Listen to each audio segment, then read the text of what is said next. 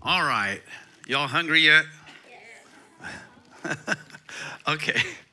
I'm just going to dive into this right away. So we, we got started a few weeks ago. Actually, this this was kind of born in my heart uh, for a Wednesday night. I, lo- I love our Wednesdays.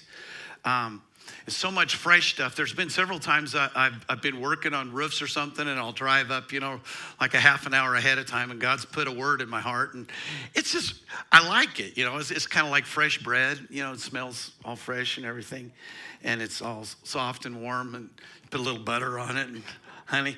Oh, I know we're getting too close to lunch, aren't we?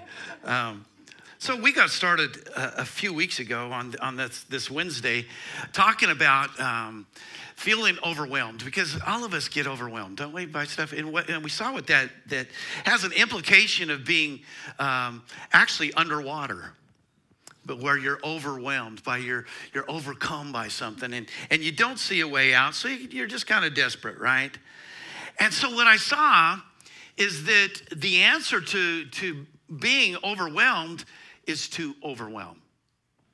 So the, the very thing that's coming against you, you overcome it by overcoming, by overwhelming. So the answer to being overwhelmed is what?